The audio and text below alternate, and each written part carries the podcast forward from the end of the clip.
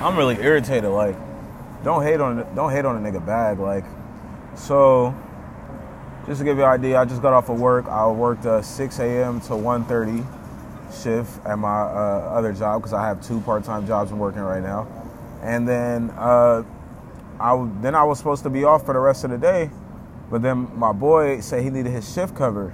Now, yesterday he already said that, and I said, look, I don't want to work on Halloween, but I need the money. So if you really need your shift covered, I got you. And then he kept being indecisive. I was like, let me know by the end of yesterday.